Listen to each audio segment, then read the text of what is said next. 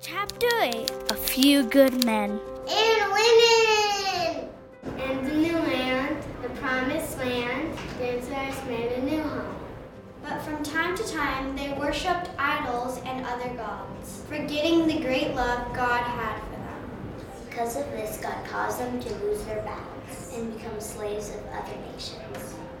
Each time this happened, God would raise up a man or a woman, called a judge, to guide his people back to him.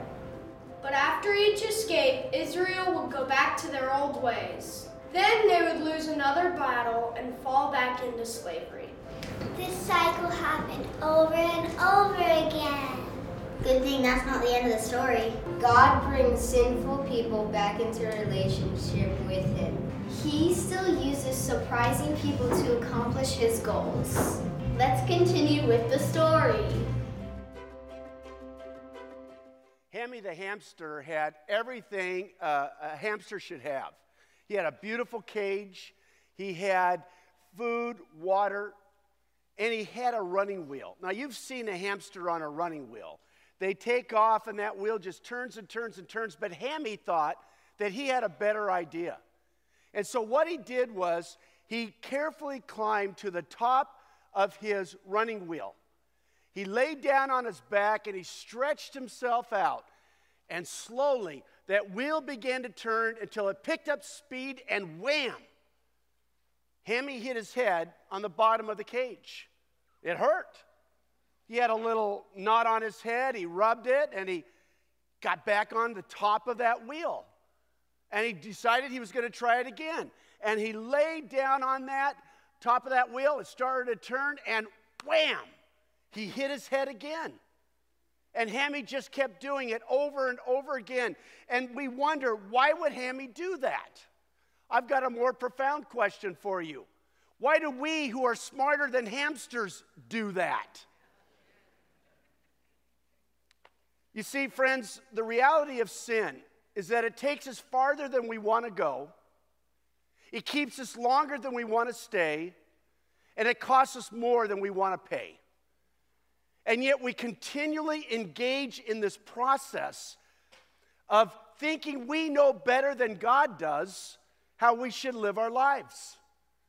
And then we experience pain, and we think that the pain will lead us to a better decision the next time, but the next time comes, and we just do the same thing. Friends, this is the reality of sinful human nature.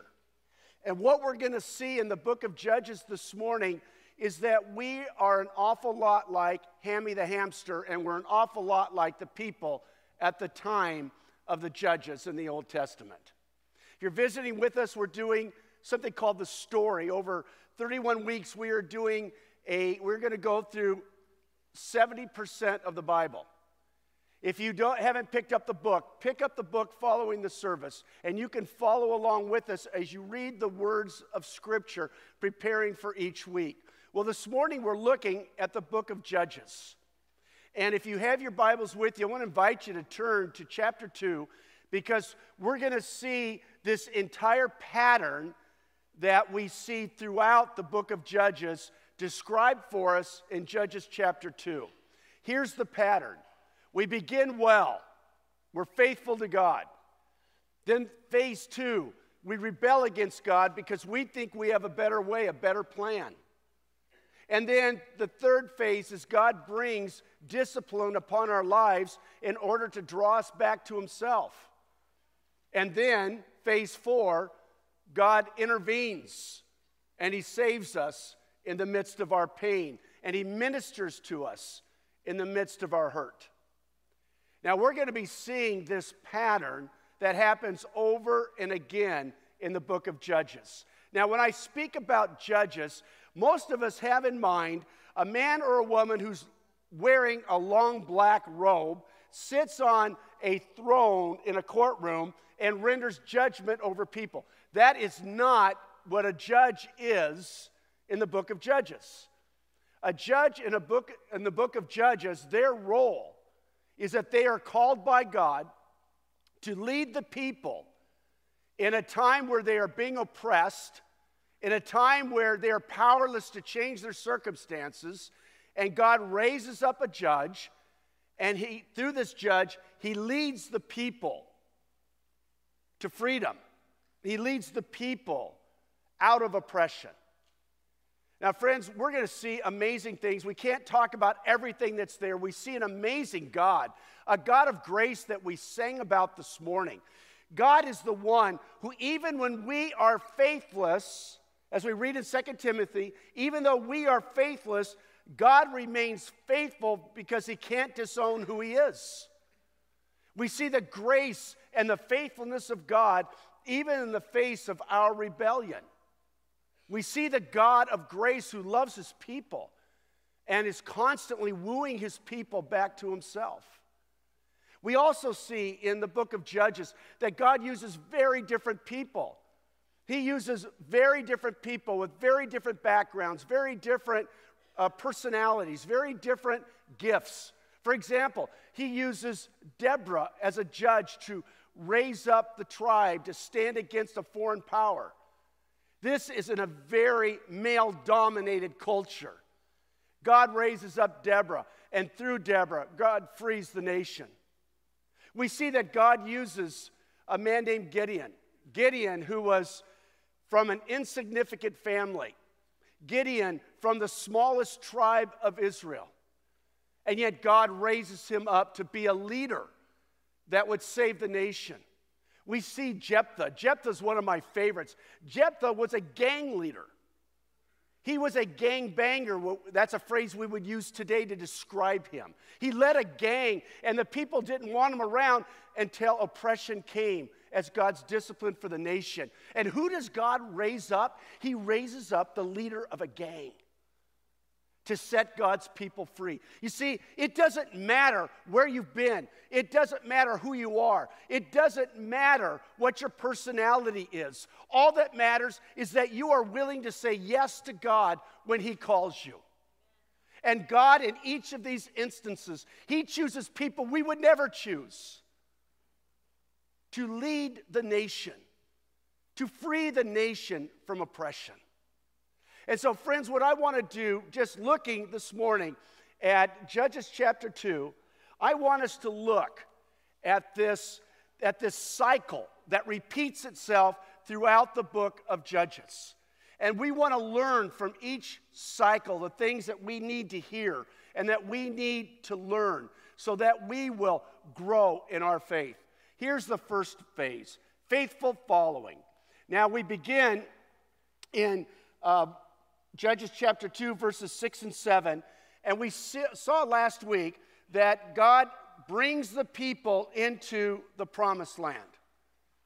And they have been victorious by the power of God. Remember, we said last week the battle is not ours, the battle is the Lord's. And so the land now has come to the Israelites, but they have not fully obeyed God. They have not driven the people out of the land, and we're going to see this morning where that becomes a problem because they were not fully obedient. Verses 6 and 7 of chapter 2, we read this After Joshua had dismissed the Israelites, they each went to take possession of the land. So 12 tribes, each tribe took a different portion of the land, each to their own inheritance. The people served the Lord throughout the lifetime of Joshua and of the elders who outlived him and who had seen all the great things the Lord had done for Israel. What we see here, if you have your own Bibles, underline those words all who had seen the great things the Lord had done for Israel. This is the importance of Thanksgiving. And remember what we said last week Thanksgiving is not a day for Christians. Thanksgiving is every moment of every day of every year of our lifetime. When we forget the great things that God has done, we will tend to wander away from God. What happens in the very next generation is that the people walk away from God. And we see that part of the reason for that is that they have forgotten the great things that God has done. What had He done? Well, they had experienced, that generation of Joshua's had experienced God miraculously feeding them as he brought manna from heaven. Miraculously, he gave them water. Miraculously, he parted the Jordan River so that the nation could cross over into the promised land. Miraculously, God had saved the people by leading them in victory over nations that were more powerful than they were. Now, friends, as I took time to look over my shoulder, to look in the rearview mirror, to look at my past, I was reminded of many things that God has done for me, and there are many more that I have missed. But when I remember what God has done, my heart is drawn to Him and for Him. And what we're going to see in a moment is they forget. They forget how dangerous that is.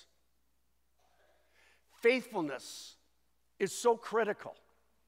God calls us to be faithful for a lifetime. Some of you this morning are in that phase. You are walking with the Lord, you are seeking the Lord.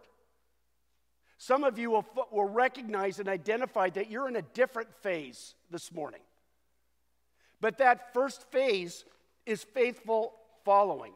Now, what has discouraged me over the years is that I have seen many people that I began ministry with who have not remained faithful to the Lord. They have turned their backs on the Lord. I have, um, I have seen many people that started well but did not finish well. Friends, it's not just about how we begin the journey of faith, it's how we proceed in the journey of faith, it's how we end the journey of faith. All of that matters. Let me give you just a couple of, of illustrations. Some of you know the YMCA, great organization. Great organization. This might surprise you, though.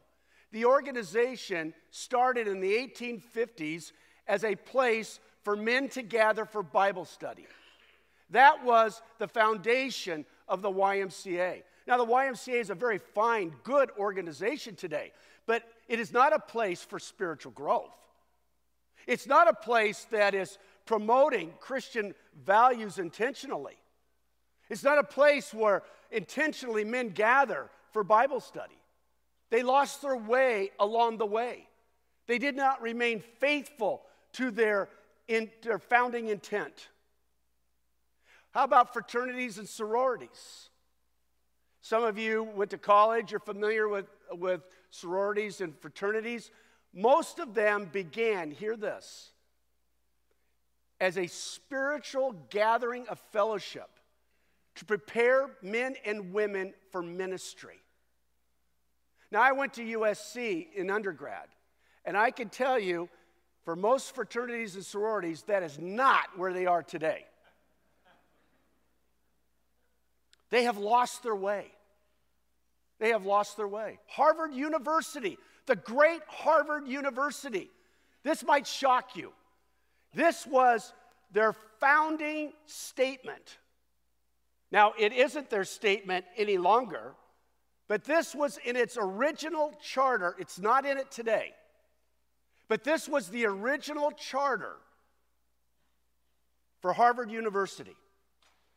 Let every student be plainly instructed and earnestly pressed to consider that the main end of his life and studies is to know God and to know Jesus Christ and to lay Christ in the bottom as the only foundation of all sound knowledge and learning. Imagine if Harvard University had continued that charter, had maintained that charter. Imagine the impact that Harvard University could have for the kingdom of God today. Now, let's take it down to us. Many of us began with a decision for Jesus. We were going to walk with Jesus. We were going to be faithful to the Lord. We were going to serve the Lord. We were going to allow God to do whatever He wanted to do in our lives and through our lives. But life happens, and life happened. And one thing after another, it could have been a, a financial struggle or a relational struggle or or job struggles, whatever it is. And before we know it, we're no longer walking with Him, we're no longer faithful to Him. We've forgotten the joy of that, of that time when we first decided that we wanted to be a disciple of Jesus. Now, for some of you, you might think, well, I, I've always been a disciple of Jesus. You grew up in a Christian home and you've always been a follower of Jesus. Well, what about that moment? That moment when you made a profession of faith. That moment when you said, you know what? I belong to Jesus now and forevermore.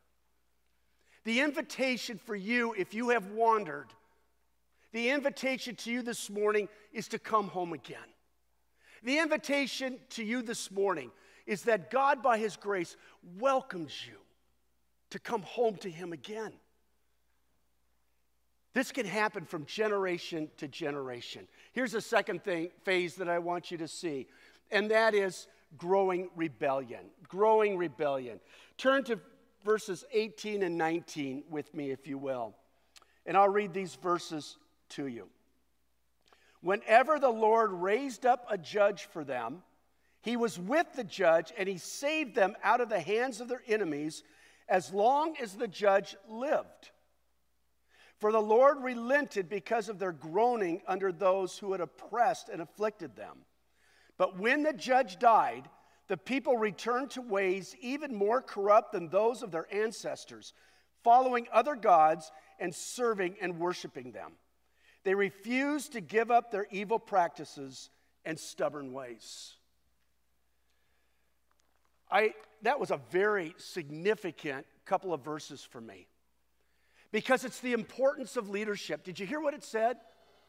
As long as the judges were leading and alive, the people were faithful. But as soon as the judges died, as soon as the leaders were gone, who were leading them after, after the Lord, what happened? they wandered. They did even more evil than they were doing before. Friends, it's the importance of leadership.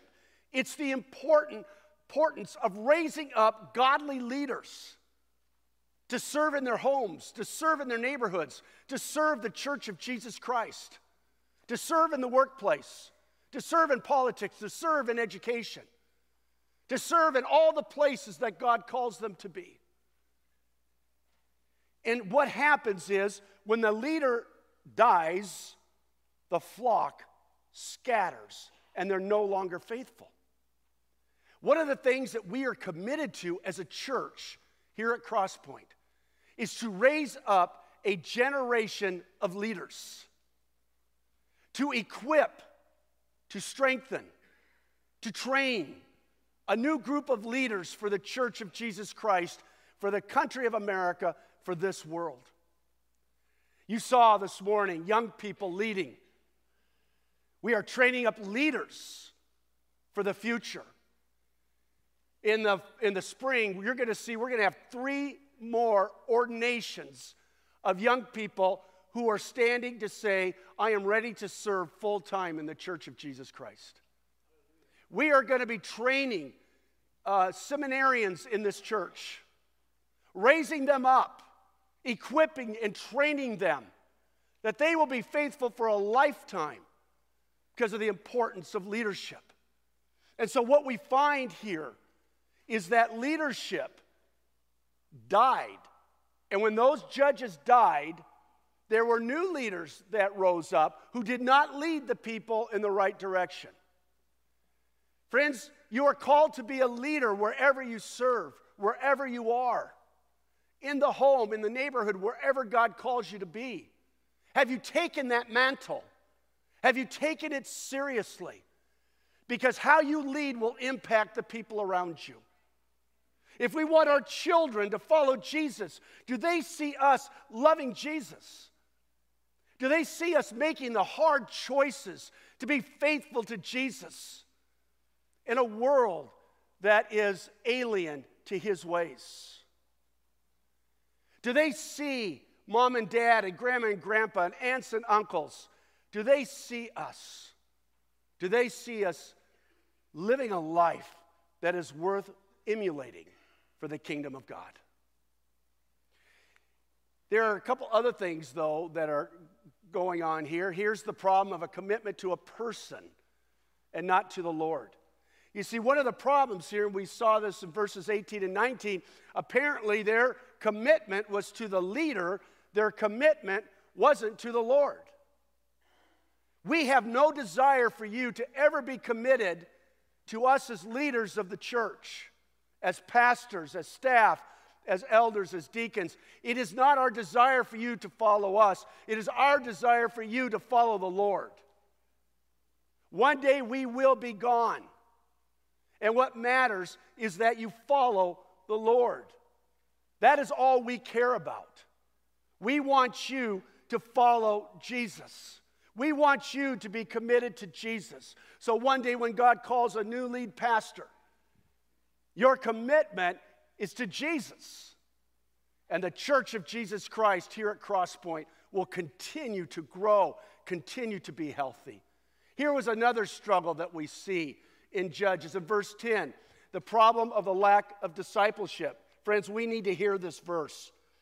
After that whole generation, speaking of Joshua and all the people that had seen those great miracles of God, after the whole generation had been gathered to their ancestors, another generation grew up who neither knew the Lord nor what the Lord had done for Israel. That should cause consternation for all of us. Friends, our job is to pass faith on to the next generation. Our job is to tell the next generation the great stories of what God has done. Our job is to make sure that we are telling the next generation who He is, what He has done, why He's worthy of worship, why He's worthy of obedience. And that doesn't just mean grandfathers to grand, biological grandchildren or dads to and moms to their biological children. This means all of us to everyone in the next generation.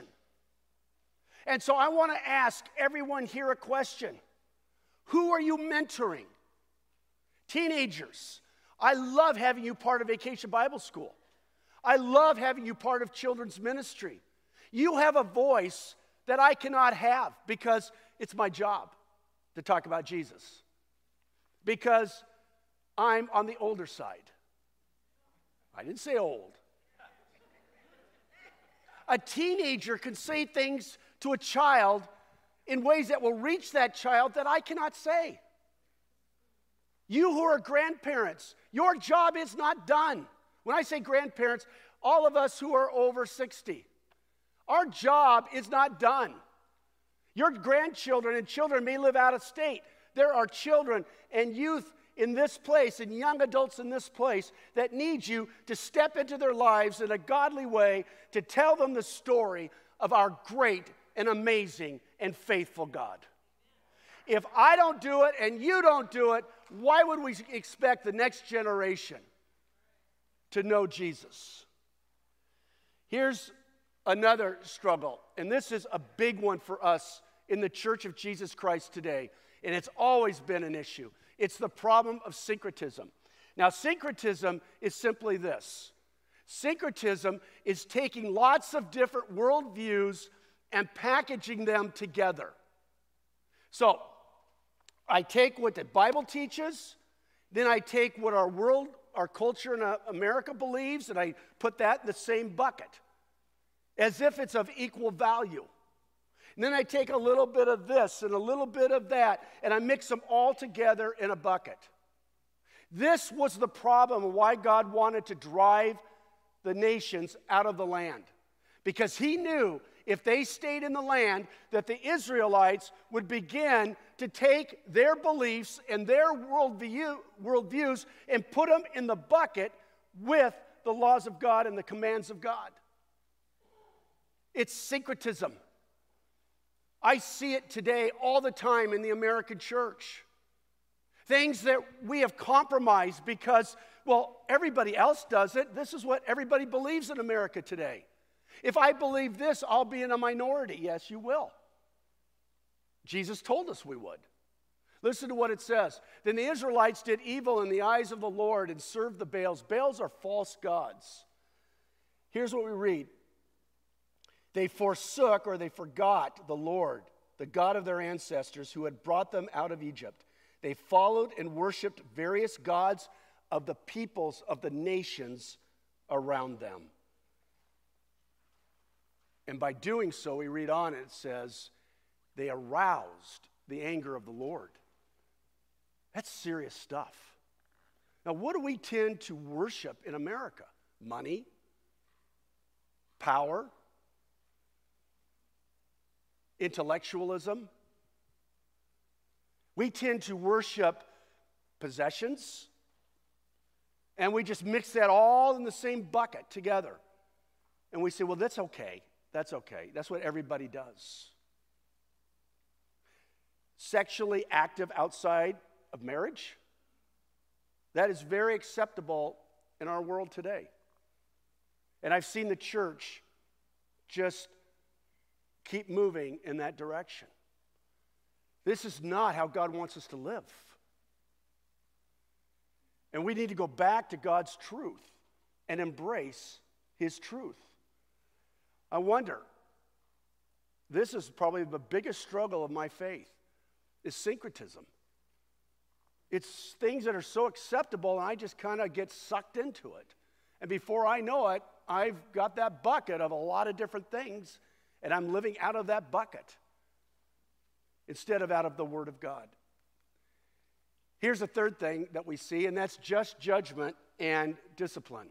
So, God then, we see in verses 14 and 15, He loves us too much to leave us in that place of rebellion. He loves us too much to let us just continue to be mired in that bucket of, of sin and brokenness, where we just keep hurting ourselves and the people around us. So we read in verses 14 and 15 In his anger against Israel, the Lord gave them into the hands of raiders who plundered them. This happens over and again. So he gives them into the hands of foreign nations, of foreign people who come and he lets them be victorious over God's people. He sold them into the hands of their enemies all around, whom they were no longer able to resist. See, when the Lord was standing with them, they were successful.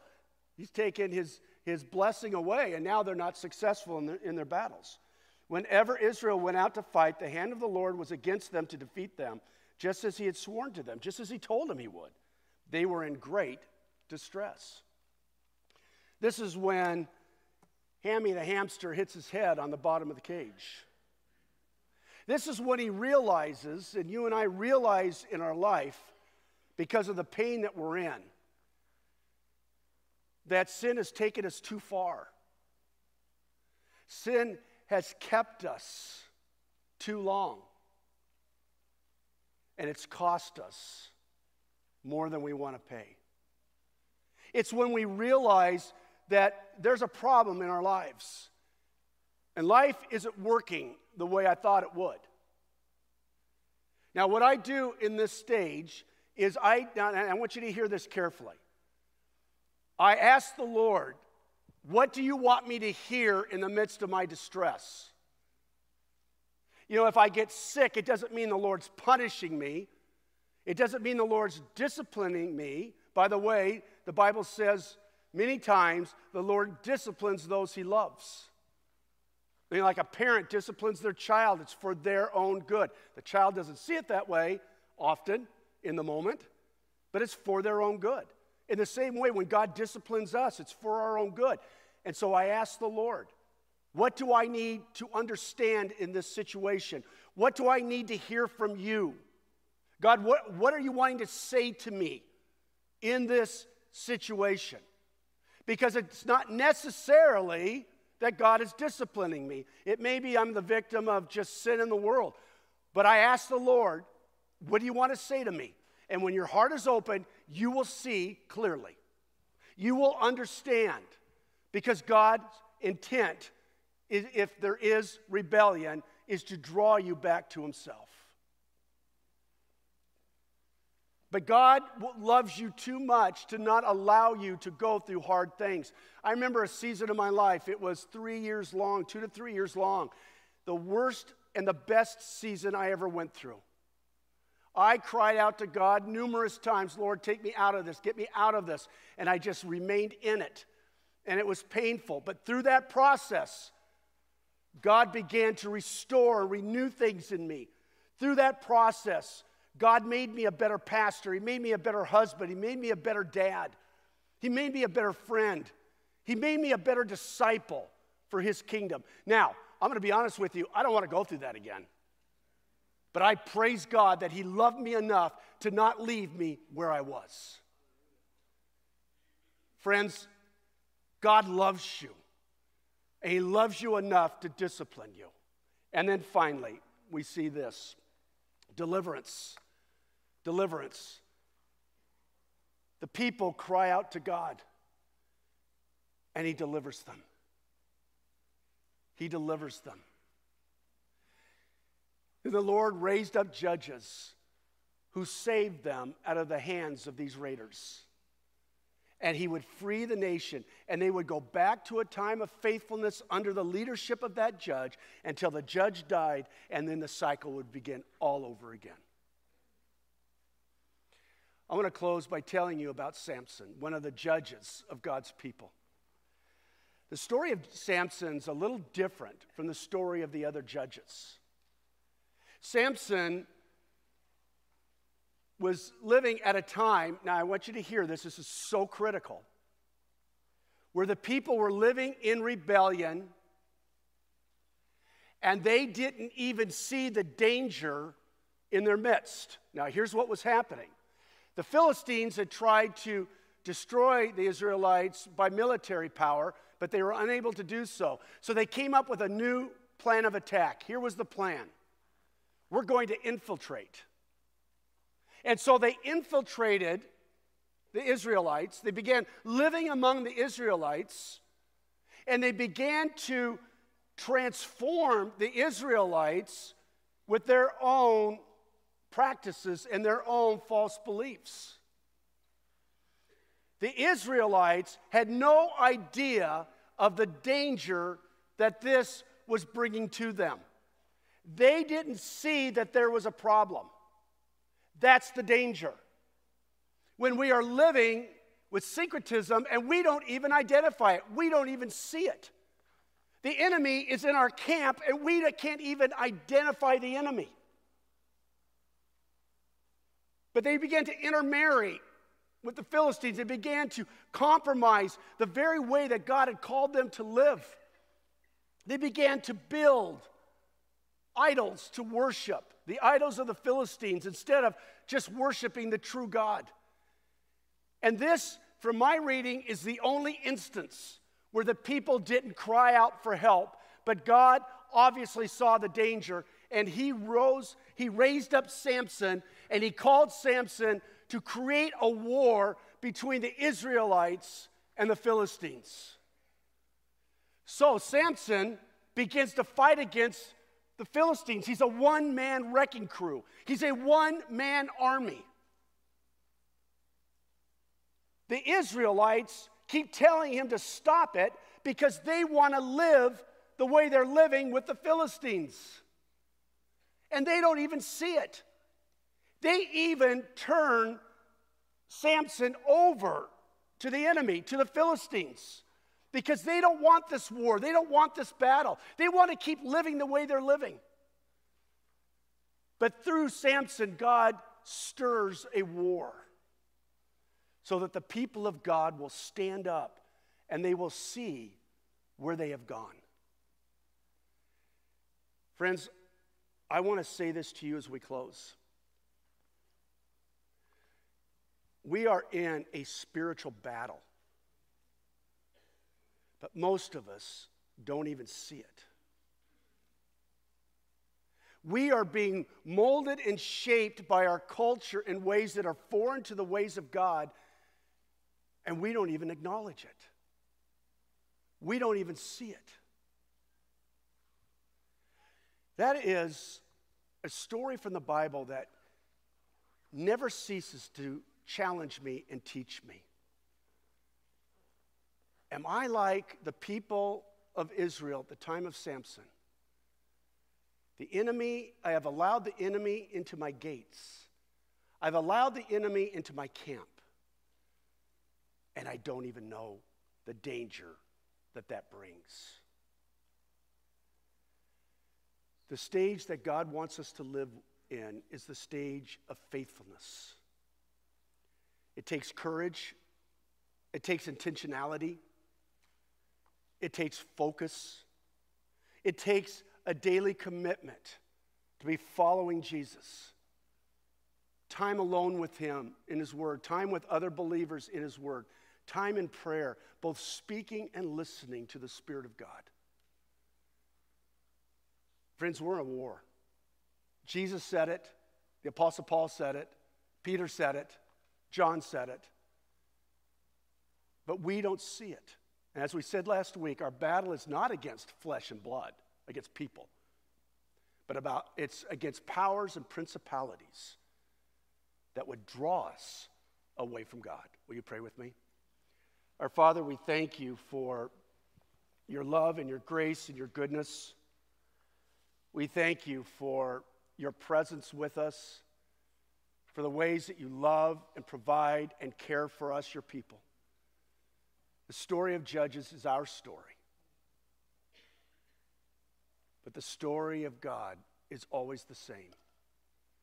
God, thank you that you never change. Thank you that you're always faithful, even when we are faithless. Thank you that your love never stops, never slows down. Thank you that you never give up on us, even when people around us give up on us, or even when we give up on ourselves. You never give up on us. We give you gratitude and praise in the name of Jesus. Amen.